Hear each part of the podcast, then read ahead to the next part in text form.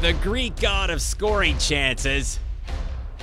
Why didn't we think of that last week? The Boston Bruins, Ondrej Kase. Don't look it up. It's not spelled like it sounds. He's adored by the new math, the sabermetrics, because he's not on the ice much. He doesn't get a lot of ice time, but he does a lot with the little time he has on the ice. So he should be the Greek god of scoring chances, the same as the overrated book Moneyball called Baseball's Kevin Youkilis, the Greek god of walks. And Youkilis was also Boston, just like Kase. It was perfect. How come we couldn't think of this before? That's on the internet. Once it's there, you can't change it. This is uh, says in the yearbook at hotmail.com, the internet sportscast. Actually, that's that's our email address. The title is the yearbook. So what did the COVID do to baseball? The game cancellations aside, the famous disruptions and delays aside, what did the delayed and ultimately shortened and repeatedly disrupted season do to baseball? The answer is actually not a whole lot. Uh, definitely the biggest and one of the only surprises that the condensed opt in, opt out season produced was it made the Marlins actually better. And it made the Marlins better despite making almost all of the Marlins sick.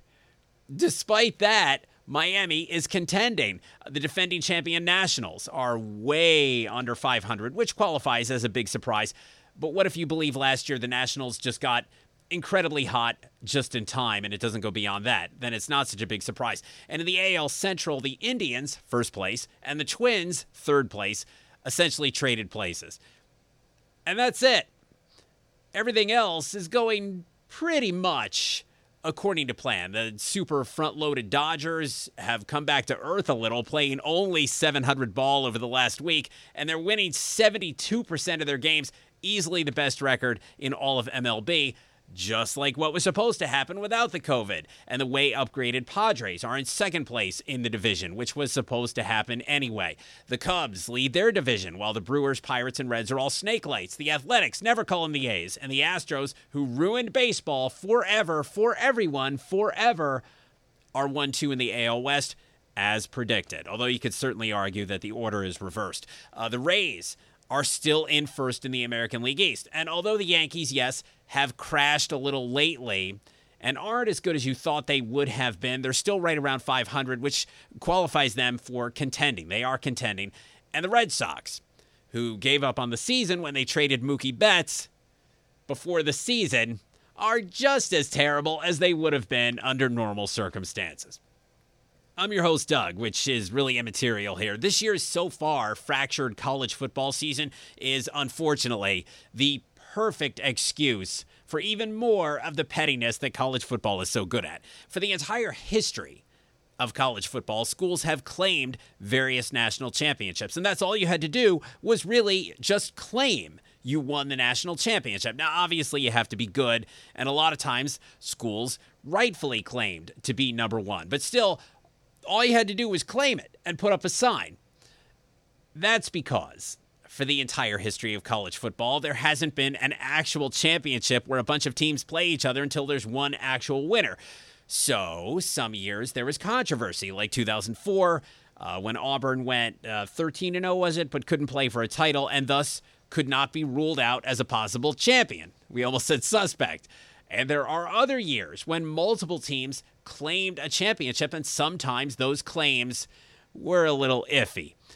Even now, not every league is included in the playoff, meaning a small school with a legitimate case, like UCF recently, can rightfully say, we'll never know if they would have won or not.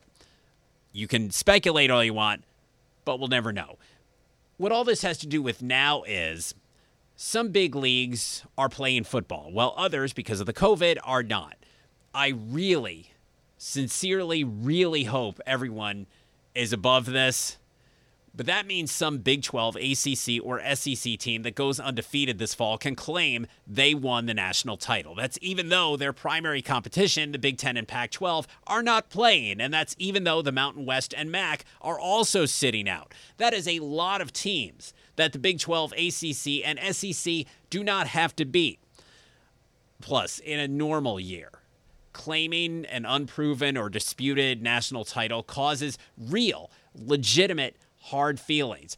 Now, claiming a title when four other leagues didn't play as a health precaution, that can bring things to a whole nother level. And hopefully, hopefully, none of this happens. And I mean that. But if anyone were to get sick as a result of playing for a national championship, that could bring on lots of truly angry, finger pointing, bitter speech making, and back and forth for years and years after this. And this isn't just on the leagues currently playing. If the Big Ten, Pac 12, Mountain West, and MAC are able to play a winter season, presumably also without anyone else, they should also remember just how out of touch it is to print national champion banners this year. Making your case for a championship is one thing, and it's a disputed thing, but putting yourself above others who didn't play to try to save lives, that's wrong. The Tampa Bay Lightning are currently trying to make the Stanley Cup Finals. This could already be outdated, and they're doing this with defenseman Zach Bogosian and Braydon Coburn. Those two were the hope of the Atlanta Thrashers, who are now dearly departed. The Thrashers, relax, it's a bird, drafted Bogosian in the first round 12 years ago and Coburn in the first round 17 years ago. Both were among the wave of young players Atlanta always had access to that they hoped would eventually turn around the franchise. Now, 12 years later for Bogosian and 17 years later for Coburn, both are still here and they are contributing to a playoff run, thus confirming the late Thrashers' scouting prowess. Kind of. If you're a Tampa Bay fan, the Lightning becoming the ex Thrashers is cool. Andrew Ladd does play for the Islanders. He did play for the Thrashers, but the Thrashers did not draft Andrew Ladd. So for the Lightning, it is cool becoming the ex Thrashers, and yet the reality is the Atlanta Thrashers, relax, it's a bird had something in Coburn and Bogosian and a few others, but ironically spent most of their short existence drafting and acquiring really, really, really poorly.